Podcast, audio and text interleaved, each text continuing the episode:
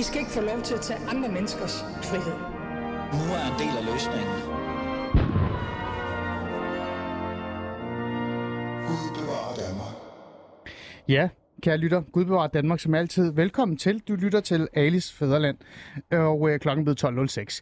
Nå, nu skal vi høre. I dag der skal vi tale om en person, som på en måde har været en kæmpestor rollemodel. En person, som alle har set op til, øh, og en person, som har blevet kåret til, så vidt jeg kan huske, det kan dagens gæst hjælpe mig med, årets dansker, Nadia Nadim.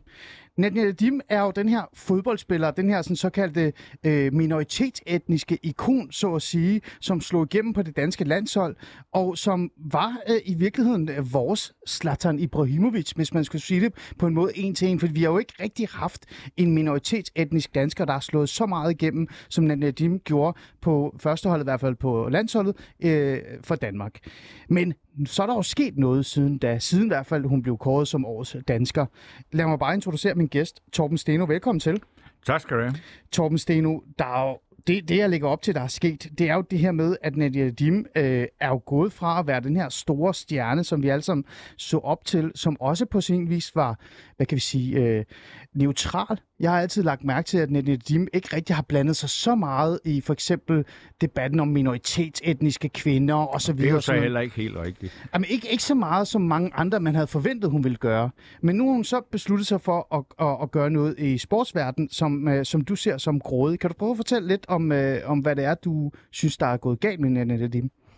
Altså, jeg øh, var en af dem, der øh, stemte på hende, dengang hun var nomineret som årets dansker i Berlingske i 2017, og det gjorde jeg egentlig ikke specielt meget, fordi at jeg øh, sad og, og klinede til skærmen, hvis der overhovedet blev sendt øh, øh, kvindefodbold på det mm. tidspunkt.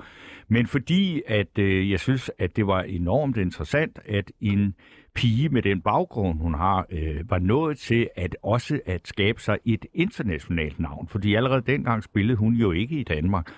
Og at hun så også øh, viser sig at være en øh, meget intelligent øh, dame, som øh, meget hurtigt tilegner så mange sprog, og så sideløbende med sin øh, sportskarriere, så øh, var i stand til også at øh, altså læse til læge.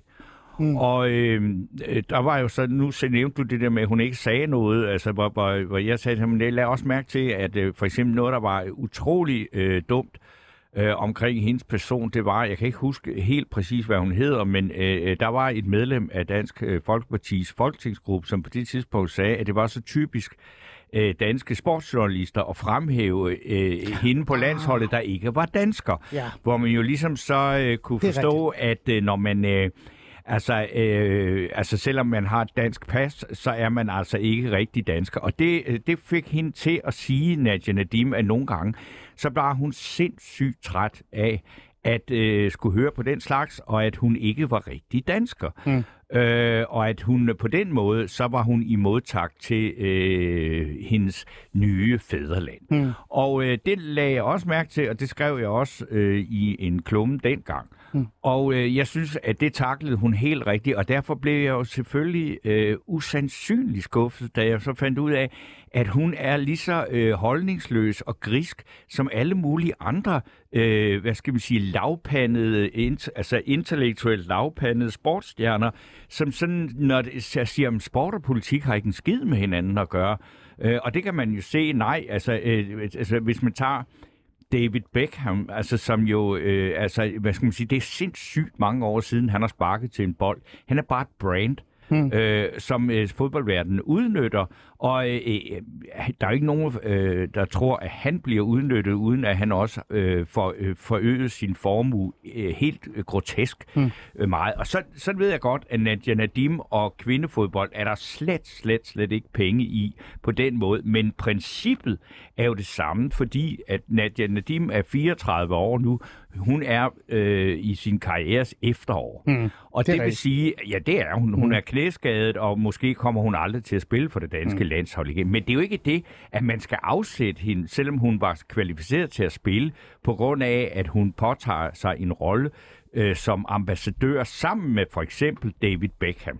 Og det her, altså det, det er jo mere, det man siger, okay, altså Nadia Nadim, øh, det styre, som øh, arrangerer det her VM, hmm. øh, har ikke øh, lagt skjul på, eller, og du ved udmærket, du er bevidst om det, du har udtalt dig om det, har haft eller har gode relationer til det Taliban-styre, som slog øh, Nadia Nadims far ihjel. Ihjel, Det ja. synes jeg godt nok er ret vildt.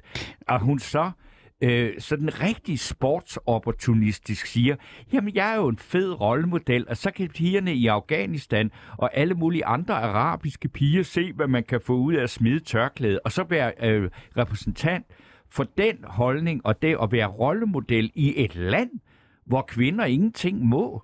Øh, det synes jeg simpelthen bare, det, det, det, man, jeg tror simpelthen ikke, hun er uintelligent nok til ikke at kunne se det, men så derfor afslører så en karakterbrist, at hun er øh, benytter sig af den der sport og politik, har ikke noget med hinanden at gøre, lige når det passer mig. Hmm. Og det synes jeg, der er enormt skuffende over for en, som jeg... Og jeg har også ved- tidligere, hvor jeg tænkt, sådan en som Michael Laudrup, selvom han ikke er ansat noget sted som fodboldtræner, han er jo ikke ligefrem sådan en, der står på kanten af kontanthjælp.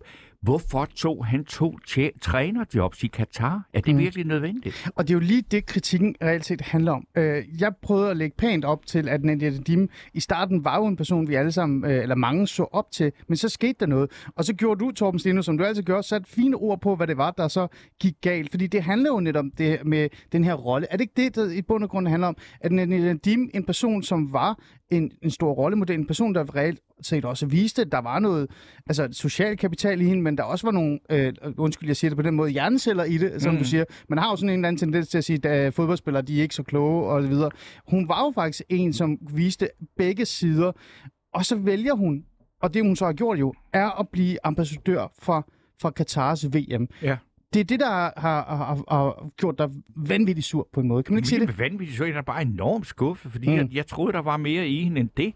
Men altså, på den anden side set, så øh, som man siger, altså, øh, globaliserede sportsstjerner, internationale sportsstjerner, har jo sådan lidt ligesom altså, den der øh, gamle... Øh, brune punktum sammen, det hedder, jeg vil have andre kendte med, at, at, ja. at de kan nok bedst lide at være sammen med nogen, som er fuldstændig afsondret øh, fra øh, at tage stilling til altså moralske spørgsmål i den sportslige verden, som jeg der er så også lige for nylig skrevet, det er sådan noget almindelige mennesker kan Mm. mm. øh, sidde og rode med.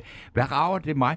Det er da fint nok. Og Nadia Nadim, altså hun, hun får da sikkert øh, et glas øh, boblevand på en eller anden oligarkjagt sammen med David Beckham, og det var så åbenbart det, hun hellere ville bruge mm. øh, sin, sin stjernestatus til.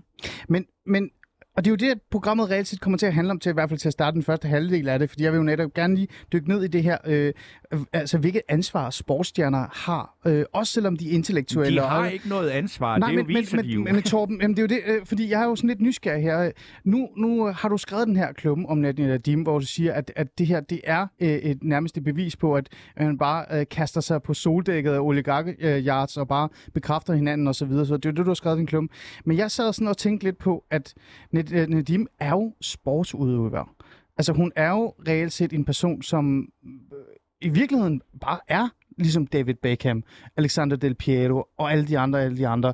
Øh, Pernille Harder, som vi også har på landsholdet osv. De er jo sportsudøvere først og jo, men fremmest. jeg, jeg ved ikke, og om får... Pernille Harder ville gå samme vej. Det ved jeg heller ikke, det ved jeg ikke. Men, men jeg prøver bare at sige... Jeg vil sådan altså... sige, hvis, hvis ligefrem en, en øh, kvinde, der er lesbisk øh, engageret, også ville stille op i Katar, så vil jeg sige, Så det det blive- skulle være, ja. ja. så skulle det da være for at promovere øh, altså homoseksualitet. Ja. Og det tror jeg, jeg tror jeg ikke, hun mm. får tilbud fra men, Katar. men, men, men Torben, hvor er grænsen så? Fordi hvor skal, hvorfor er det, at sportsudøvere skal forholde sig til storpolitik? Fordi det, er, det her det er jo storpolitik. Når man kigger på Katar, så, så øh, er kritikken Katar jo det her med, at de reelt set har vundet et VM på meget, meget skumle, øh, på et meget skumle grundlag. Øh, det er jo noget, jeg har talt om øh, hvad, i 10 år nu nærmest.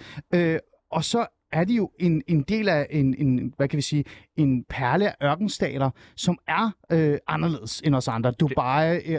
Arabiske Emirater osv. Ja. Men det er jo ikke noget nyt. Qatar og Nej. de her problemer, vi har haft med de her De lande, har jo eksisteret i mange år. haft det VM. Nej, men nu er vi der. Ja, ja. Øhm, hvorfor er det så, at sportsudøvere lige pludselig skal forholde sig til Det skal de da storpolitik, heller som ikke. vi De må andre da gerne lade være. Altså, det, så, så må jeg da også bare have lov til at sige, altså, ligesom jeg, at jeg, at, altså, jeg glemmer det da aldrig, at jeg, at jeg kritiserede Michael Laudrup for, at, og det var jo det, Altså, der var der mange, øh, som, som øh, havde det samme synspunkt som jeg. Men jeg lagde bare mærke til, at hele sportsverdenen, hele sportsjournalistikken, der var ikke nogen, der turde nævne noget, fordi alt, man ved godt, at, at hvis man øh, taler om kong Michael Laudrup, ikke, mm. så, så siger alle dem, der siger Michael, det er fordi, de kender ham skide godt, at han er simpelthen bare skide sød, og han er simpelthen så fed og sådan noget. Og der var ikke én af dem, der arbejdede professionelt, som overhovedet turde bare nævne, altså, hvorfor i alverden, altså bare spørge åben, hvorfor er du træner i Katar. Mm. Det kan da ikke være, fordi du synes, det er en spændende liga, de har dernede. Mm. Altså, øh, det, det, det, sportsligt må de jo være øh, på niveau med mm. Ringsted, eller et eller andet, eller hvor de har købt det. Ja, ja, ja. Jeg fatter det ikke. Nej. Og, og, og jeg tænker bare til, hvor, hvorfor vil Michael Laudrup besudle sit øh, stjernestatus globalt ved mm. at, være, at arbejde sammen med sådan nogle røvehuller? Mm. Altså, det forstår jeg simpelthen ikke. Og så, så, så tænker jeg, at det er jo nok fordi, at han synes, at han egentlig føler sig bedre tilpas på et stadion sammen med David Beckham og alle de andre holdningsløse milliardærer. Mm. Hvad med, øh, hvis man prøver at kigge på... Og de, det, det, du spurgte om, det var, Ja. ja. skal sport? Nej, det skal de ikke. Nej. Det må de jo selv om. Men Ja. jeg må da også så have lov til at sige, at jeg synes, at det er, er, er langt ude. Og Men det skal jo have konsekvenser. Det er jo det, du lægger lidt op til. Skal det ikke det? Jamen, det ved jeg ikke. Altså, jeg Skal kan jo, jamen, Lin, kon- hvis hun var- konsekvenser, det har den konsekvens, at jeg, at jeg taler, øh, at jeg udtaler højlydt min mm. skuffelse over Nadia Nadim, mm. som jeg selv var med til at promovere som årets dansker i 2017. Andet Men- Men, er det jo ikke. Men Torben, hvis Nadia Nadim var øh, øh, på grænsen af at komme på landsholdet igen, øh, og ikke var skadet og sådan nogle ting, øh, vil du så på en eller anden måde, øh, jeg vil ikke sige kræve, men i hvert fald øh, bede DBU og andre om at, at overveje ikke at have hende med, fordi hun Ej, netop har fordi jeg overtaget synes da sådan set, at DBU og Spillerforeningen er jo større hyggelere, øh, fordi de siger, mm. øh, altså at Kasper Julemand, det er den næste dansker, som vi ikke må sige. Han er sikkert blevet kåret til årets dansker, årets fedeste fyr 400-500 gange siden sidste sommer, ikke? Og han er den nye mand, og han har alle de rigtige sider. Og Gud hjælpe mig, om han ikke tager til Katar, og så udtaler modigt bagefter, at han ikke brød sig om at være der. Jamen, så lad dog være med at tage dig ned, hvis du ikke kan lide at være der. Det er. Altså, er der noget... Der, han er da tyndere i papirerne end Nadia Nadim. Når hun vælger da, melder der rent ud og sige, jeg vil da skide på, om Katar har et vidunderligt samarbejde med Taliban. Nu er jeg rollemodel mm. øh, for, for piger. Øh, godt nok ikke lige i de arabiske lande, hvor de skal have tørklæde på, men øh, det gør jeg. Det er der egentlig mere mod end den der slatne holdning, som DBU har. Mm. Altså, hvis, hvis der var noget øh, nosser i ham der, Kasper Julemand, så skal han sige, jeg elsker at være her. På Ja, trods af... stå på det, Men, ja. men altså, man kan da ikke... Altså, det er ligesom at høre Maja Villadsen sige, at, at enhedslisten synes, at vi skal ud af NATO bare ikke lige nu. Ja, jeg kan godt Det, se det er det. helt ude. Ja. Altså, det er simpelthen... Men, men jeg ved godt, at, og det er jo derfor, at jeg får lov at få taletid det her, det er fordi, at jeg er ikke en del af sporten, eller fodboldens, ikke generelt sporten, men fodboldens verden. Nej. Og derfor må jeg godt, altså, jeg, fordi alle andre ved jo godt, at den er helt gal, og derfor siger, der er der ikke nogen, der siger det om DBU og om Kasper Julemand. Jeg siger, fordi det er majestætsfornærmelse. Mm. Mm. Altså, jeg spurgte jo faktisk, Torben, øh, et par pol- øh, ikke politikere, det gjorde jeg ikke, fordi dem gider jeg ikke lige tale med omkring det her. Jeg spurgte et par fodboldspillere omkring det her, om de har lyst til at deltage i, i den her snak med, Nej, med dig. der. har jeg ikke. Det er ikke Og godt på nej, business. de sagde, de sagde nej. Der var faktisk to, der var klar på at snakke om det, øh, her, men de trak sig her i weekenden. Og det er nogen, jeg selv har spillet med, så det er nogen, jeg kender øh, personligt. Det var derfor, jeg overhovedet kunne komme i kontakt med dem, fordi de er svært at komme i kontakt med. Men det er svært at stille sig op. Men jeg er jo selv tidligere øh, elitespiller, Torben. Og jeg har jo selv spillet fodbold på højt plan, og jeg, og jeg kender jo det her miljø. Og en af de ting, som jeg altid synes i forhold til det her, så derfor så trækker jeg lidt med mig selv ind i det her, det er, jeg altid synes, det er jo irriterende, at, at, at sportsudøvere skulle stå, stå til ansvar for storpolitik. Fordi i sidste ende, så bottom line, så handler det jo om, at hvis sportsudøvere skal stå hver gang, de skal tage en beslutning omkring, hvordan de får øh, penge på bordet, eller hvilken kontrakt de skal sige ja til, eller hvilken aftale de skal sige ja til, så skal de forholde sig til øh, en generelt storpolitisk øh, hvad hedder det, holdning, øh, som kommer fra, fra mange forskellige sider. Altså, i, skal for eksempel en dansk fodboldspiller, som bliver tilbudt en kontrakt fra Manchester City, skal han sige nej, fordi han skal være bekymret for, hvad Det- andre tænker det om ikke, ham? Det skal fordi, jeg da ikke blande mig. det Det, var- må han da selv om. Men kan du forstå, at det, er, at det er mærkeligt at være i? Altså, øh, i virkeligheden? altså, fordi ellers altså, skal man jo jeg, stå jeg, jeg sgu ikke have ondt af, af folk i den lønklasse. Helt ærligt, det gider jeg ikke. Nej. Altså, og, og, og jeg vil da sige, altså, det, det, altså hvad skal vi sige, hvad, hvad er øh, fodboldens ægleste eksempel, vi har nu? Det er Paris Saint-Germain, som er ejet af Katar. Ja. øh, hvor Nadia Nadim har spillet, og hvor, og hvor Messi laver øh, sit, sit, øh, sit øh, fuldstændig grænseløst, hæslige, øh, latterlige otium. Mm. Det er jo Det er forfærdeligt. i. Altså, Det er det, det, og, og det her handler jo på et, et højere plan om, at fodbold er blevet så perverteret og så dirigeret mm. af enten, og vi kan jo lige så godt tage dem med russiske oligarker, altså Roman Abramovich med Chelsea, Chelsea. Og så øh, de her arabiske øh, øh, klubber, som er Manchester City, Paris Saint-Germain, ja. og så er det Newcastle, Newcastle, har de også sat sig på nu, ikke?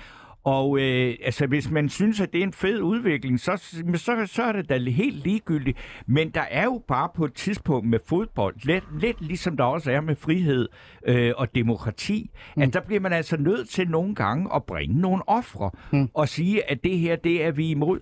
Og, og hvis du forestillede dig, at Europa havde sagt, vi boykotter øh, VM i Katar, ville det så være noget, det kan da godt være, at der så var et sydamerikansk land, der med så sikkert ville vinde den titel til november. Mm. Men øh, ville det være et VM, der ville være den store prestige i at have vundet, hvis Europa ikke var med? Ja, jeg kan godt se, hvad du mener. Lad os prøve at få noget historie med i det. David Holt Olsen, er du med os? Ja, det er jeg. Fordi nu taler vi jo om netop det her med, øh, øh om, om det her, det er, øh, der, der er sket i skrevet nærmest, ikke? Øh, mig og Torben Steno øh, prøver at forholde os til det her øh, problem, der er med, at Nadia Nadim, som er øh, tidligere landsholdsspiller, lad os sige det på den måde, rollemodel, øh, kåret som øh, årets dansker. Hvil- Hvilket år, hvilket år var det egentlig? 2017. 2017 årets dansker, er gået fra det til at blive ambassadør for øh, VM i Katar. Øh, et, mm. et VM, som virkelig er blevet øh, altså, diskuteret hæftigt. Der har vi brugt øh, sidste 20 minutter på at lige at, at, at tale lidt om. Men, men, men sporten og fodbolden har jo taget en, en, en mærkelig hvad kan vi sige, øh, drejning, eller hvad, øh, David Olsen? Du er jo museuminspektør på, hvad hedder det, i, øh, og Industrimuseet i Industrimuseet i Horsens. Men du har også skrevet bøger om fodbold, David Holt Olsen. Det er der jo ikke mange, der ved. Er det her sådan lidt noget nyt? øh, at, at øh, der er kommet den her udvikling fra, at, at spillerne øh, på en eller anden måde har solgt deres sjæl og bare øh, gået ind til, til pengene? Nej, men det er jo, som du siger, et skred, ikke? Og det er jo, hvad man sige, det er jo et skred, der er sket for, for rigtig mange år siden, men som på en eller anden måde er intensiveret i amoral over de sidste sådan 10-15-20 år. Øh, hvilket jeg sådan set er fuldstændig enig med, med, med Torben øh, i, at det, at det er. Men altså, det, man kan sige, tidligere, for 50 år siden, der øh, handlede fodbold jo udelukkende om moral. Ikke? Altså, det var dengang, vi havde amatørsystemet, hvor tanken den var, at sammenblanding af penge og kærlighed til fodbolden, den var fuldstændig umulig. Ikke? Så øh, det handlede i virkeligheden om forskellen på at have det som arbejde, ikke? og så have det som en fritidsinteresse, hvor man kunne dyrke sådan det sande og smukke og skønne.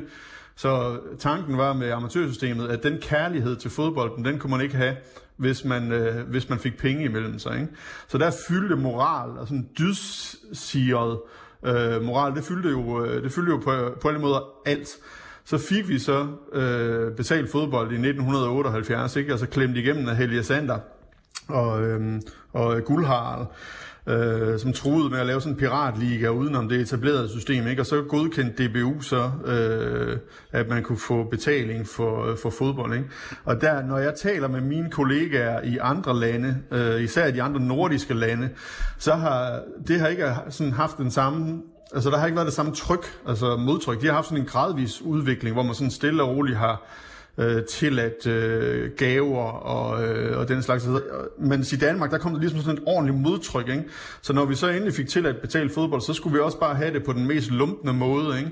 Altså med, med alt, hvad man kunne finde på af, af fuldstændig, fuldstændig amoralske øh, gag og løjer, ikke? Øhm, så, så hvor jeg nok personligt vil være mig mod at komme tilbage til sådan en moralsk dydssiget øh, amatørideologi, så er vi måske glædet i virkeligheden alt for langt over i sådan en helt kynisk øh, hvad hedder det, forretningstilgang, øh, tilgang, som er fuldstændig blottet for moral. Ikke? Ja. Det, det er så der, hvor vi er i dag, ikke? hvor der er masser af oligarker, der er, altså det er også internationalt, vi er der, ikke?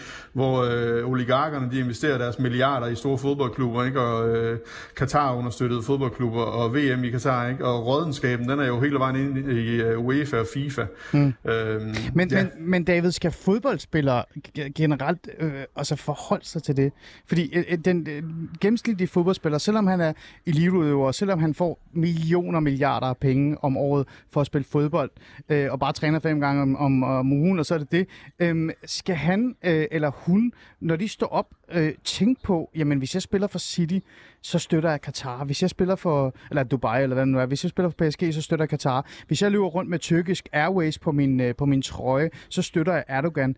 Øh, skal, altså, er det det, man på en eller anden måde skal sådan begynde at tænke over som fodboldspiller? Er det det, man lægger lidt op til her? Jamen det synes jeg, det er uomgængeligt, at man ligesom bliver en del af, hvad kan man sige, at man, at man, bliver, man bliver bedømt på, øh, på, på det, man er indlejret i. Ikke? Det, er da, det er da uomgængeligt. Så, så hvis jeg var fodboldspiller og havde et brand, der var øh, bygget op omkring, øh, at jeg for eksempel var øh, sådan, øh, ligesom øh, en Kasper Julemand, ikke? altså sådan et moralsk moderne øh, menneske, ikke? så ville jeg da klart have nogle forbehold over for, hvad jeg ville deltage i. Ikke? Så du ville også ligesom Kasper Julemand lave et selvmål ved at være et moralsk ufordærveligt menneske, som siger, jeg tog til Katar. Puh, her hvor var det ja. ulækkert. Det. der, der, det var jo første gang, han begik en fejl. Jeg, har aldrig, jeg troede aldrig, han skulle blive til grin. Det er han da nu.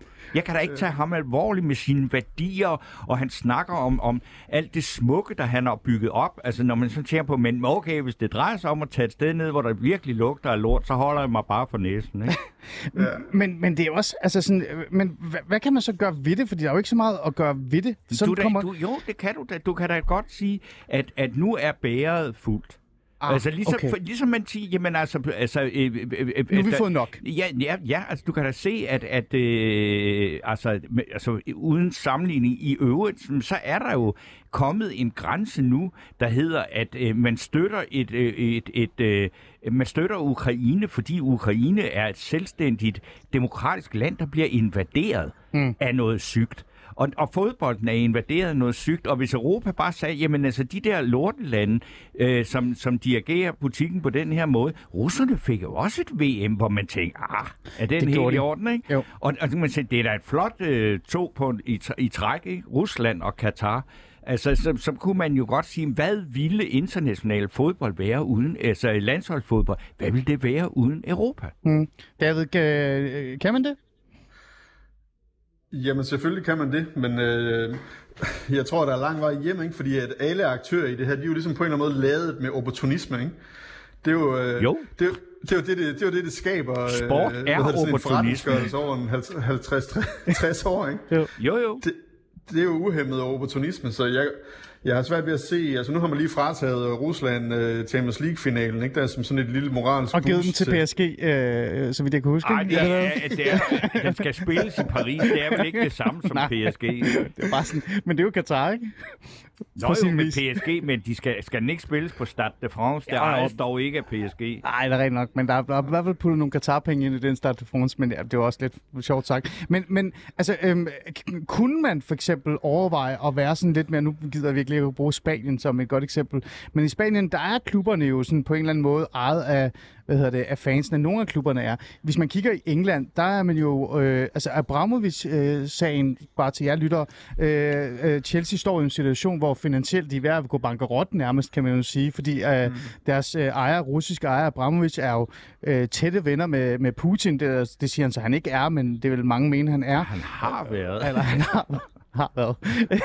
men, men Chelsea, øh, det, det, det, der er sket med Chelsea, det har jo startet en, en dialog i, i England, hvor man faktisk er begyndt at overveje, om, om der skal være mulighed for, at de her oligarker og andre kan komme og købe sig ind i sporten. Er det det, man måske skal begynde at, øh, at overveje, de her, øh, altså sådan, at, at rigmænd skal ikke bare have lov til at købe sig ind i, i, i sporten for sådan at promovere dem selv og kaste rundt med deres penge? Jamen, det kunne man jo godt overveje. Altså i Tyskland, der har man den der såkaldte 51%-regel, ikke? Altså at Det er rigtigt. 51% skal være ejet af mod- moderklubben, mm. og de har den bestemmende øh, aktiempart. Det giver jo en eller anden folkelig forankring omkring de klubber her også, ikke? Som en, øh, som en bonus der. Mm. Der findes jo ikke noget sted i Europa, der har en federe fankultur end i, øh, end i Tyskland. At være på stadion i Tyskland, det er... Det er, det er super fedt og folkeligt, ikke? Mm. Øh, mens at være på stadion i øh, England, det kan nogle gange godt være sådan lidt en fersk øh, fornøjelse, ikke at sidde sammen med alle de andre turister og spise... Øh, Det er rigtigt. Jeg har været øh, og se City. Det var meget mærkeligt der. Det var ikke ja, det, det, ja, det kan være sådan ja. lidt en ud af kroppen oplevelse, ikke? hvor Jo. man bare øh, ja. har den der fornemmelse af glo- globalisering. Mm. Øh, så, Det så kan det godt- kan godt være sådan noget, man, øh, man, man, man skal ind og lege med også i Danmark. Ikke? Øh, ja. Ja. Jo, jeg, altså jeg ved ikke, altså meget kan man sige, altså jeg, jeg ser da fodbold, men altså lige frem sidde og se, hvem der øh, rykker ned fra Superligaen, øh, det er, det, der bare bruger jeg sgu ikke meget krudt på, mm. fordi det er simpelthen for dårlig bold. Altså der, hvor slaget skal slås, det er jo på den internationale scene, hvor, hvor, fordi selvfølgelig er sådan en kamp, som det var det i går eller i forgår, så hvad, altså hvor øh, Manchester City er møder øh, Liverpool, ja.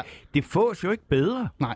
Og det er klart, at det er det bedste, det er det ypperste produkt, fodbolden kan levere. Ikke? Mm, men der er- Og det ville da bare være pragtfuldt, hvis, hvis man kunne få øh, noget lignende, og det tror jeg godt, man kan, uden at det skal være araber, øh, der dirigerer øh, det hele. Ikke? Eller oligarker. Vi Eller har faktisk, oligarker. Vi har faktisk fået sms'er ind af folk, der lytter med. Lad mig lige tage dem her, før vi øh, øh, sådan runder den her af. Øhm, der er en, der har skrevet, hvor mange, øh, mange penge tror I, Nadim har fået for at sælge de her principper? Altså, er det, tænker jeg, det er flere millioner, I tror jeg, hun har fået? Eller er det, fordi hun, Hun bare tager siger, at hun ikke har fået noget, og, øh, og så kan jeg så sige, det, det, det er da meget muligt, at hun ikke har fået noget. Det, så er der jo det, der hedder afledte effekter, mm. og det kan man jo ikke sidde, og jeg vil da ikke sidde og, by, og, og byde på det. Men det er klart, det er ikke i David Beckhams øh, lag, vel? Mm, nej. Øhm, der er en anden, der skriver, øhm, er I enige i, at Nadim kun promoverer Katar på grund af pengene? Det ved vi jo ikke rigtigt, men det kan jo være, der er noget om det. Øhm, så er der det her med, hvad mener I om, at Nadim tager ned og fejrer døde migrantarbejdere i Katar? Det har vi jo været forbi, øh, kære lytter, men tak fordi du skrev den sms. Øh, men det er jo det der, igen, det der dilemma, og det tror jeg bare, jeg vil bruge til her at runde den her af med, øh, før vi går videre til næste emne, som jeg glæder mig rigtig meget til, David Hollosen. Øhm, nu handlede det her jo om Nadia Nadim og den klumme, som uh, Torben Steno har skrevet, som uh, nærmest uh, ikke nåede at læse overskriften, fordi Torben overtog uh, og får sat ord på det selv. Nadia Nadim, du er nu på førsteholdet med sportens gråde middelmodigheder. Det var den uh, overskrift, der er på din klumme. Ja. Øhm, det her med Nadim og fodboldspillere fremadrettet, altså tror I, at der kommer til at være en forskel på den næste generation af fodboldspillere, så nu, efter vi har haft den her diskussion? Hvad tænker du, David? Jamen, der er jo nok meget Ja, stor Torben. forskel på, om det er en generation af fodboldspillere, som får deres fodboldopdragelse i Lyngby eller i Ghana. Mm. Og det, altså, så det, det, det har jeg simpelthen ikke noget kvalificeret bud på. Jeg tror, at der vil ske noget, hvis øh, Europa, ligesom man har gjort i Ukraine, stiller sig op og siger, det her, der går altså en grænse, der er overskrevet. Det, det her det vil vi ikke være med til. Okay. Øh, så tror jeg også, at den øh, tankegang Mm. vil sætte sig, også fordi, at jeg, jeg altså, selvom man tog det opgør med det rådne fodboldverden, så, øh, altså, og det vil koste noget, så tror jeg, at øh, europæisk fodbold er så stærkt, Mm. at det vil overleve det på sigt. Mm. David, hvad tror du? Øh, tror du, at fremadrettet vil nogen, eller i hvert fald den næste generation af fodboldspillere, vil de tænke lidt over øh, sådan nogle stunts, som Nadia har lavet, og ikke rigtig hoppe op ind i dem? Nej, det tror jeg ikke specielt meget. Altså, det, der skal jo nogle ændringer til sådan strukturelt for at ændre, ændre på det. Ikke? Så det er jo enten noget lovgivningsmæssigt, eller så er det fodboldens institutioner selv, der skal vurdere, at man ligesom er kommet for langt ud og, mm. og sætte et eller andet reformprogram i gang. Men det synes jeg ikke lige, jeg ser tendenser til i, i lys og lygte. Nej. Så øh, jeg tror da bare, jeg tror da, de bliver lige så... Øh, Ja, okay. de bliver lige så moralsk fleksible som, øh, så, som den her generation af Jamen, det, altså, på den måde skal jeg da heller ikke sidde og være naiv her. Også, men nu har vi siddet og snakket om Nadia Nadim og Kasper Julemand. Ikke? Mm. Prøv lige at tænke, hvad skulle TV2 gøre?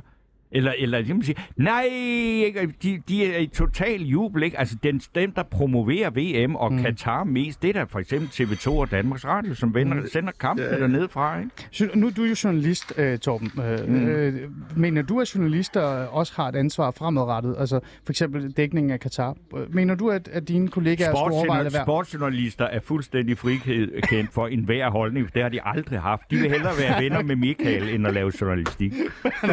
Fair nok. Men burde du, mener du, man burde øh, reelt set? Fordi for eksempel Ekstrabladet, altså, jamen, Ekstrabladet har jo dækket det her, ikke Jo, jo, voldsomt har meget. Men samtidig så siger, de, så siger de, at vi kommer også til at dække øh, VM Ja, ja. Katar, for det kan vi ikke lade være med. Nej, nej, men det er jo... Så, så kan Burde vi de sige, så lade være? Der er vi jo ligesom med Kasper Julemand, ikke? Så Ah. siger man, "Nå, det, det er noget virkelig fælt noget, men vi er der, og vi dækker det kritisk. Altså, jeg synes, at selvfølgelig skal man da dække det. Det er jo en kæmpe begivenhed. Mm. Men, men, øh, men der er forskel på at dække øh, et fodbold-VM som journalist for Ekstrabladet, end at gå forrest i folkelig jubel om, at nu er vi i, i kollektiv ekstase over, at vi har et fodboldhold med i Katar. Godt.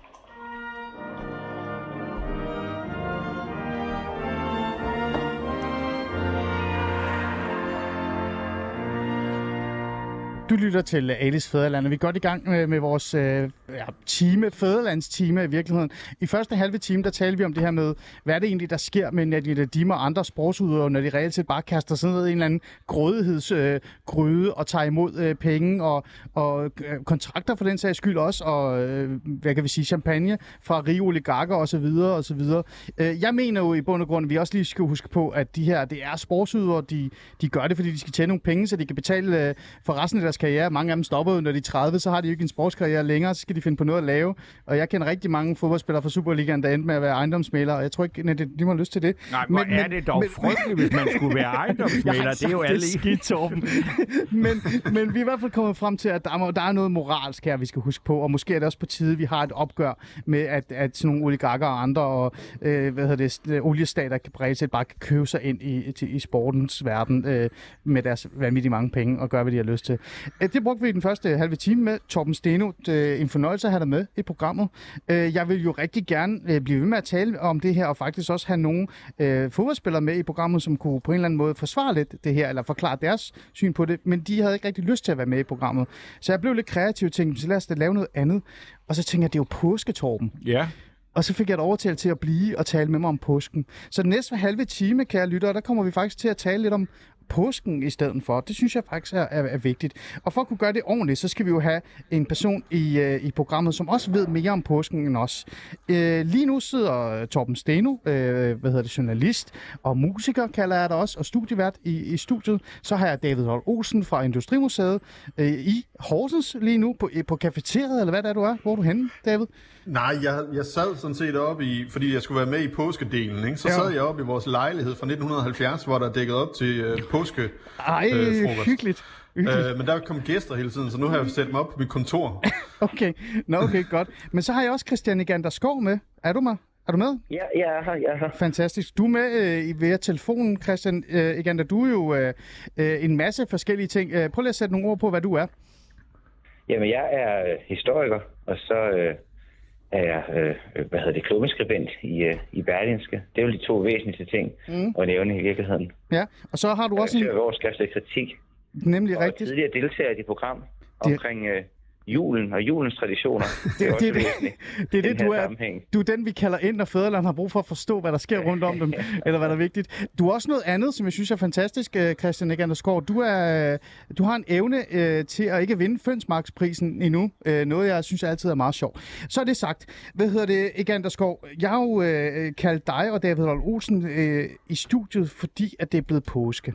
Og jeg vil jo gerne vide lidt mere om påsken. Så det første, jeg gerne vil sådan forholde mig til, det er jo, hvad er egentlig reelt påsken. Og når jeg, når jeg googler påske, så er det sådan noget med øh, en masse billeder af, af opstansen, og jeg ved ikke, og alt muligt andet. Men når jeg også googler påske, så er det påskehare. Så, så jeg er jo lidt interesseret i at høre, hvad er egentlig påske for noget? Er påsken ikke bare påskeharen og chokoladeæg, eller er det mere end det?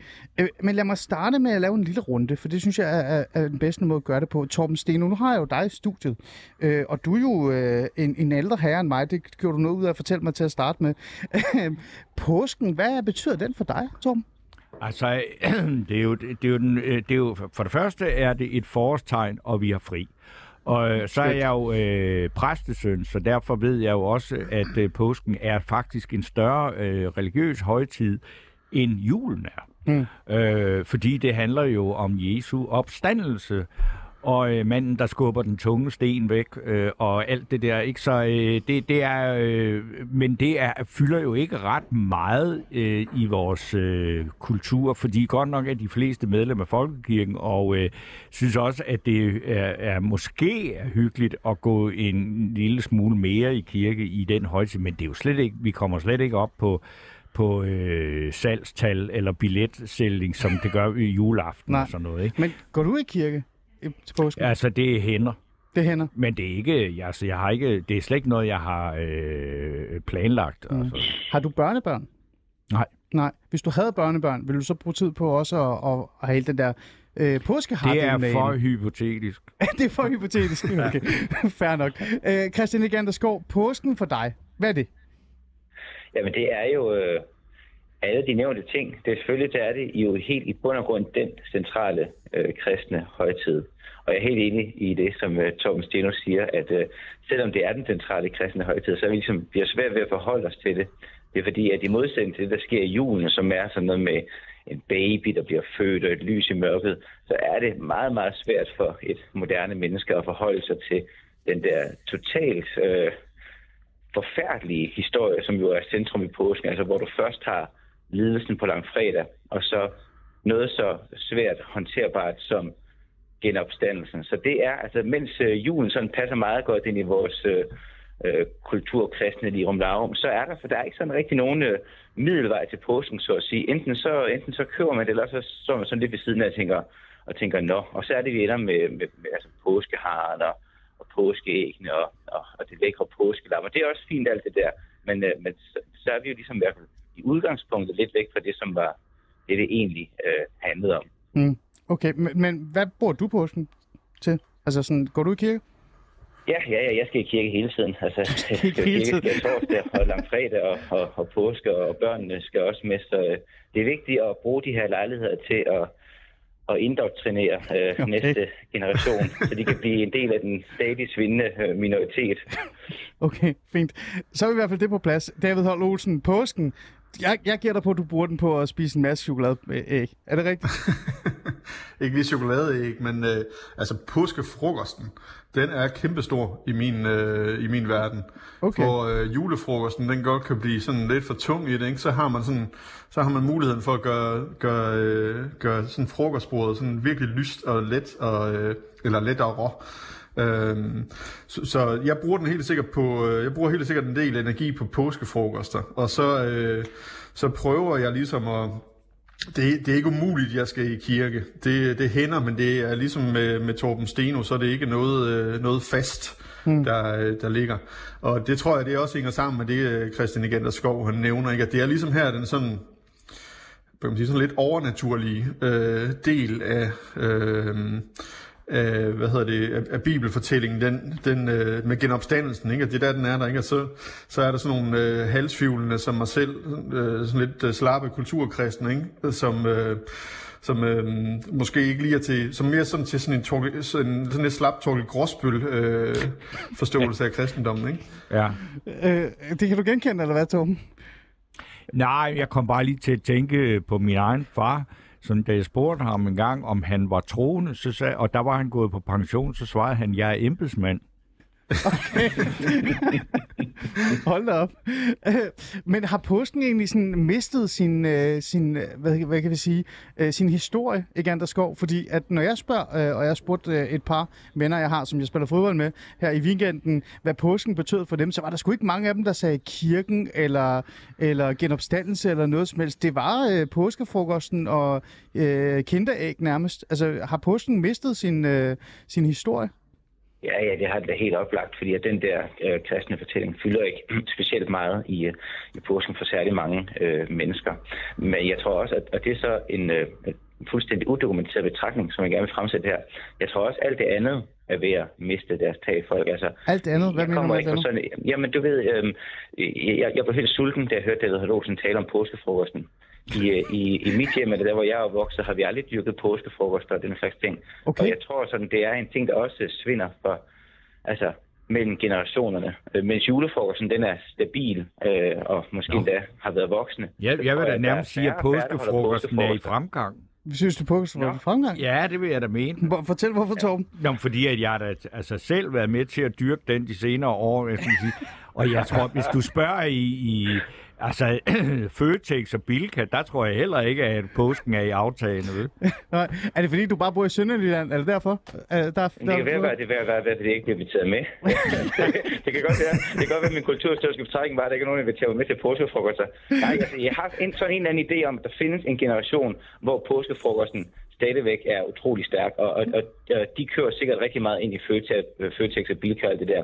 Men så er der altså også yngre generationer, hvor jeg, som jeg trods alt øh, selv tilhører, der fylder det altså væsentligt mindre. Mm. Og det er ligesom alle de der andre små værtslige traditioner omkring påsken også fylder øh, mindre, end det er min opfattelse, at det gjorde tidligere. For eksempel det der med at pynte sit hus op til påske.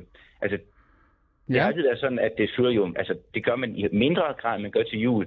Men jeg tror, at folk har, altså jeg tror, at det er en aftagende tradition at pynte sit hus til påske. Det eneste, der for alvor holder sig, og igen, det er fuldstændig udokumenteret, jeg sidder bare og påstår ting her, men det eneste, der for alvor holder sig, det er påskeæggene. Og det er fordi, det har med børn at gøre. Mm. Og det er som alle traditioners sidste holdeplads, før de dør, det er børnene. Fordi dem kan vi godt lide at påføre ting på. Ligesom fastelavn. Fastelavn overlever også kun fordi at der er nogle øh, vuggestuer nogle, og nogle børnehaver, der tvinger børnene til at slå katten af tynden. Ellers er den været død som en sild. Og det samme med påsken. Vi skal, ja. vi skal takke chokoladeproducenterne. For, for at holde liv i påsken? Ja, jeg synes, vi skal, kan vi ikke ringe til Selling Group eller et eller andet ah, og høre kan... lidt om, hvad, hvad de synes? Fordi de har svaret. Jamen, det, kan, det kan godt være. Men jeg vil høre, hvad, hvad din påsketradition så er, uh, Torben, hvis du siger, at uh, det er i hvert fald ikke, der, der, er ikke noget med, der er ikke nogen børnebørn. Så det vil sige, alt det der med påskeharen og chokoladen... Jamen, der er ikke altså noget væk. med børnebørn, men jeg er nødt til... Altså, jeg har ikke nogen børnebørn. Nej, nej, men jeg derfor... tænker, hvad, hvad er påsketraditionen så for dig? Fordi jeg tænker, du sagde jo, at du voksede op i... i ja, ja, men det har været masser af... Ja. af, af altså, nu er det jo meget længe siden, at jeg flyttede hjemmefra, ikke? Og, og ja. mit hjem findes ikke mere, vel? men altså, der, der, der, der var der jo øh, selvfølgelig også i kraft af, at øh, min far havde sådan en særlig intens arbejdsperiode, fordi der var gudstjenester hver dag, nogle gange, altså de, de fleste dage to. Mm. Men der var jo øh, store, øh, der var sådan helt øh, traditionelt, at den dag, så spiste vi det, og så fik vi lam der, og så var der frokosten, og sådan, fuldstændig ligesom det var ved jul.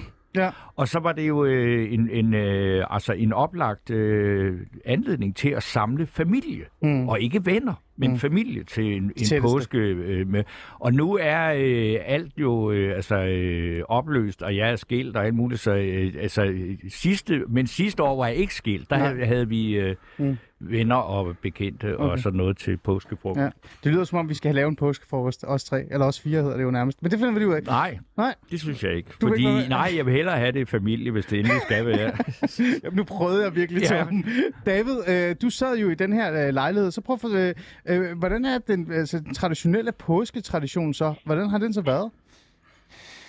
Jamen, den, øh, man kan sige, vores lejlighed fra 1970, det øh, afspejler jo meget godt sådan påskefrokostens, i hvert fald storhedstid. Ikke? Altså, den, den bliver sådan set opfundet i kølvandet på, øh, på 2. verdenskrig, øh, hvor man sådan hvad hedder det, fejrer og manifesterer den øh, sådan begyndende overflod. Ikke? Øh, hvad hedder det, så, så der vil man jo holde, der vil man holde påskefrokost, og der vil det religiøse nok i virkeligheden følge, fylde sådan relativt øh, lidt, uh, ligesom den gør for, for, uh, for rigtig mange af stadigvæk uh, i dag. Ikke?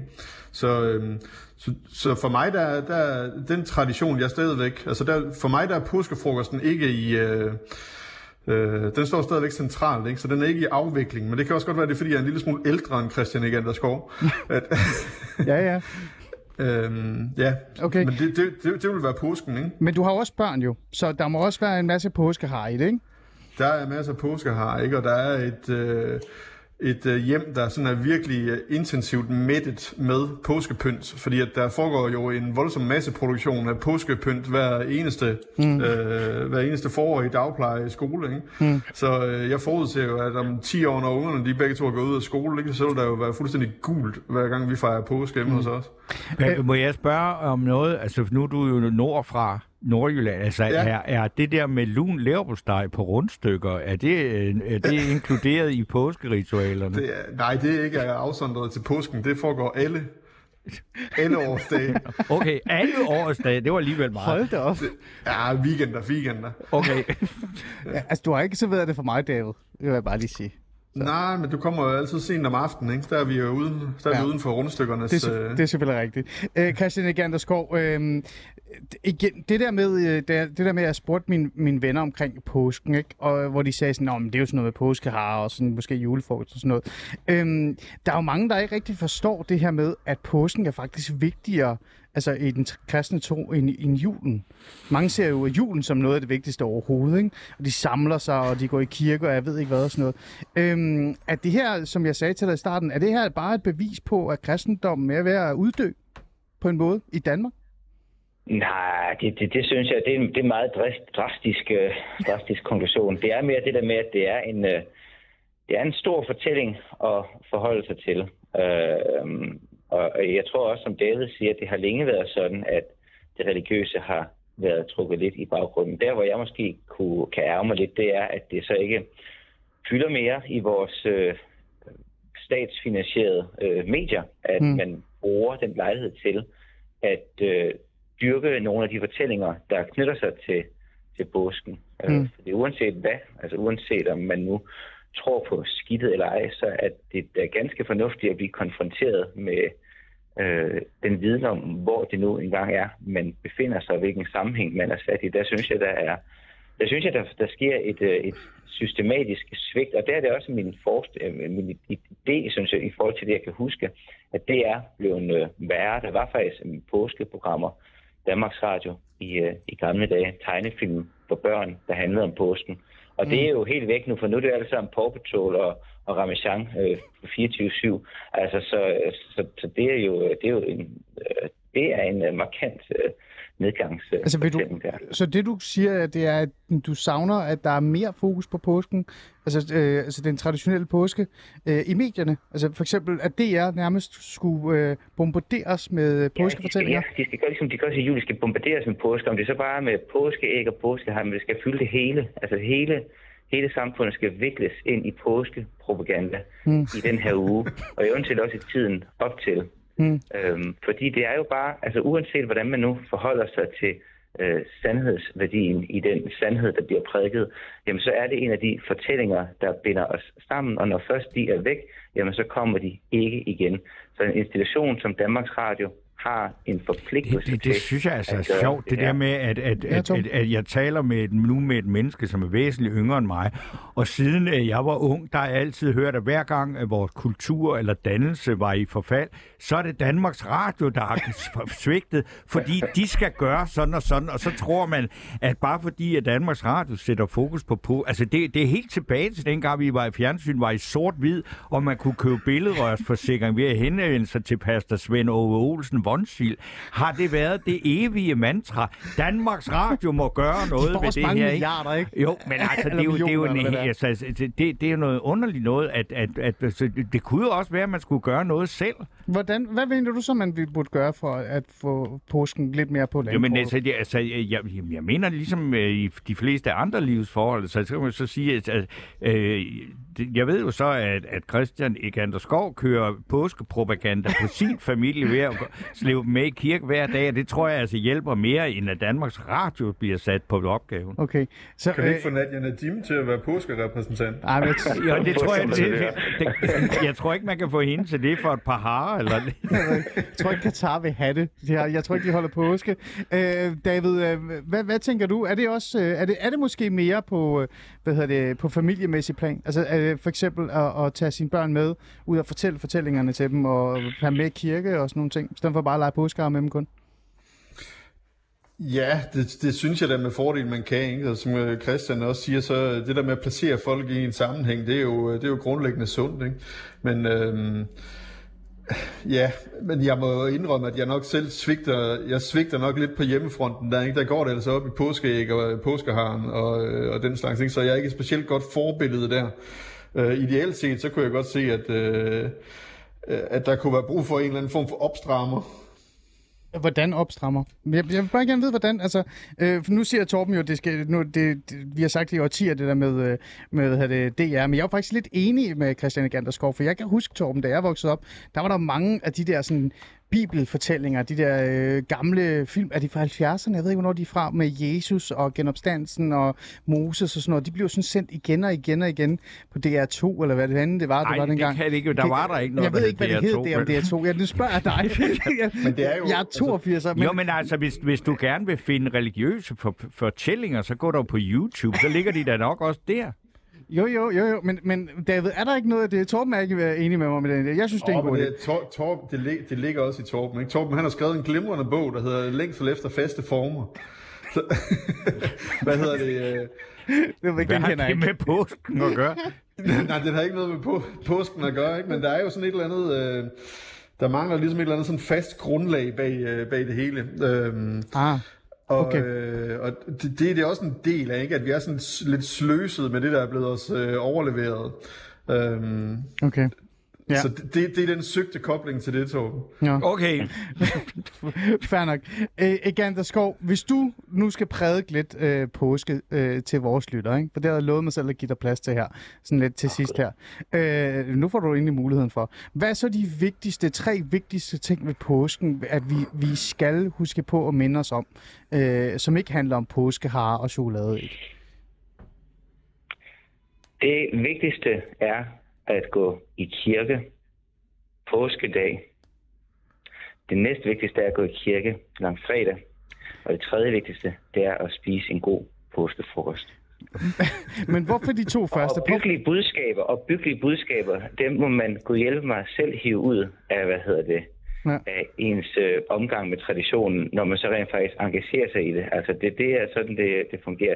Det kan man nemlig ikke sidde og prædike her over telefon. Det kan man kun erfare, så at sige, ved at øh, opleve det Mm. mm. selv, ved at deltage i det, og ikke bare være en tilskuer til de ting, der foregår. Og hvad får man ud af det? Hvor, hvorfor, hvorfor er det vigtigt? Hvad får du ud af det? Hvis jeg nu gør det, som du siger, med mine børn, hvad får jeg ud af det? Det ved jeg ikke. Det kan, det, det kan jeg ikke fortælle dig. Det kan du ikke fortælle mig. Jeg, jeg, nej, det kan jeg ikke fortælle dig. Jeg kan fortælle dig, at du får det ud af det, at du får en, en fællesskabsoplevelse, du får, du får en viden om det uh, samfund, du befinder dig i, men hvad du i øvrigt får ud af det, øh, det kan jeg jo ikke fortælle dig. Hmm. Det kan du, det, det, det, det, kan du prøve. Du kan se, hvad der sker. Altså ligesom alle mulige andre ting. Tag afsted og se, hvad der sker.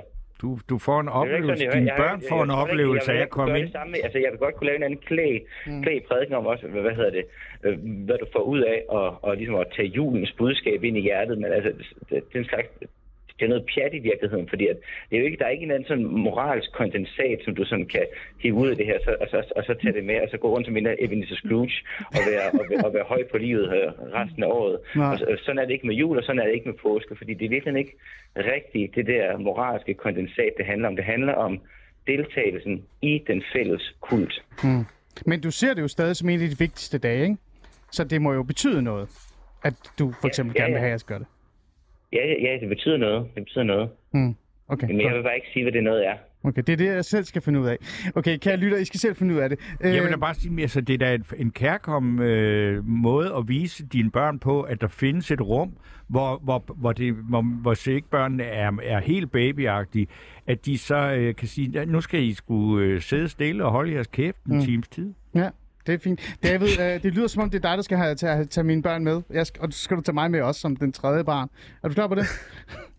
Jamen så, ja. Du mener til påskefrokost eller ja, i kirke? det, det tænker jeg på begge ting. Vi kan lave sådan en påskefrokost og kirke, hvis det er. Ja, øh, ja men det, det er fint. Ved du hvad, øh, kære lytter, tak fordi I uh, reelt set lyttede med. Vi kom igennem hvor, øh, den her traditionelle forklar øh, fædrelandet, der egentlig det er for en, øh, hvad kan vi sige, øh, hvil- hvilken dage vi har foran os, hvis det er helligdag. Og det jo, den her gang var det jo så påsken. Christian Egander Skov, øh, en masse ting. Øh, du også øh, faktisk, du nævnte ikke kritik. Prøv lige at nævne, hvad det er, så vores lytter kan få det med os. Jeg overskrift til kritik, jamen det er jo et, øh, et konservativt og borgerligt intellektuelt overskrift, som jeg er redaktør for, ja, som i sagens natur udkommer en enkelt gang om øh, året, med frygtelig, frygtelig lange artikler om alverdens ting. Okay. Det skal man også gå ind og hoppe af. Christian Egander Skov, tak fordi du var med. David Holm Olsen, direkte live fra Industrimuseet. Det kan ikke være mere folkeligt øh, overhovedet. Kan det det? Hej, det kan det ikke. nej, præcis. Tak fordi du vil være med og hjælpe mig med at lige at forstå påsken lidt. Også lige sætte ord på, hvad der egentlig reelt set er sket med Nette Dimmer og hele det her fodboldhold. Torben Steno, en fornøjelse. Tak fordi du gad at, øh, at komme ind i, i mit uh, studie Fæderland og lige uh, sætte ord på uh, din klumme, Nadia Nadim, og så tvang jeg dig nærmest også til at lige være med i vores påske uh, afslutning. Uh, var det okay? Det var okay. Tak skal du have. Det, det var så lidt. Og kære lytter, øh, husk øh, som altid, I kan lytte med igen i morgen 12.06 og deltage. Skriv en sms og alt det, som, som I vil. Jeg sender ikke øh, på torsdag live. Der kommer der et lille båndudslag på grund af påsken. Men ellers så kan I lytte med i morgen og i overmorgen som altid.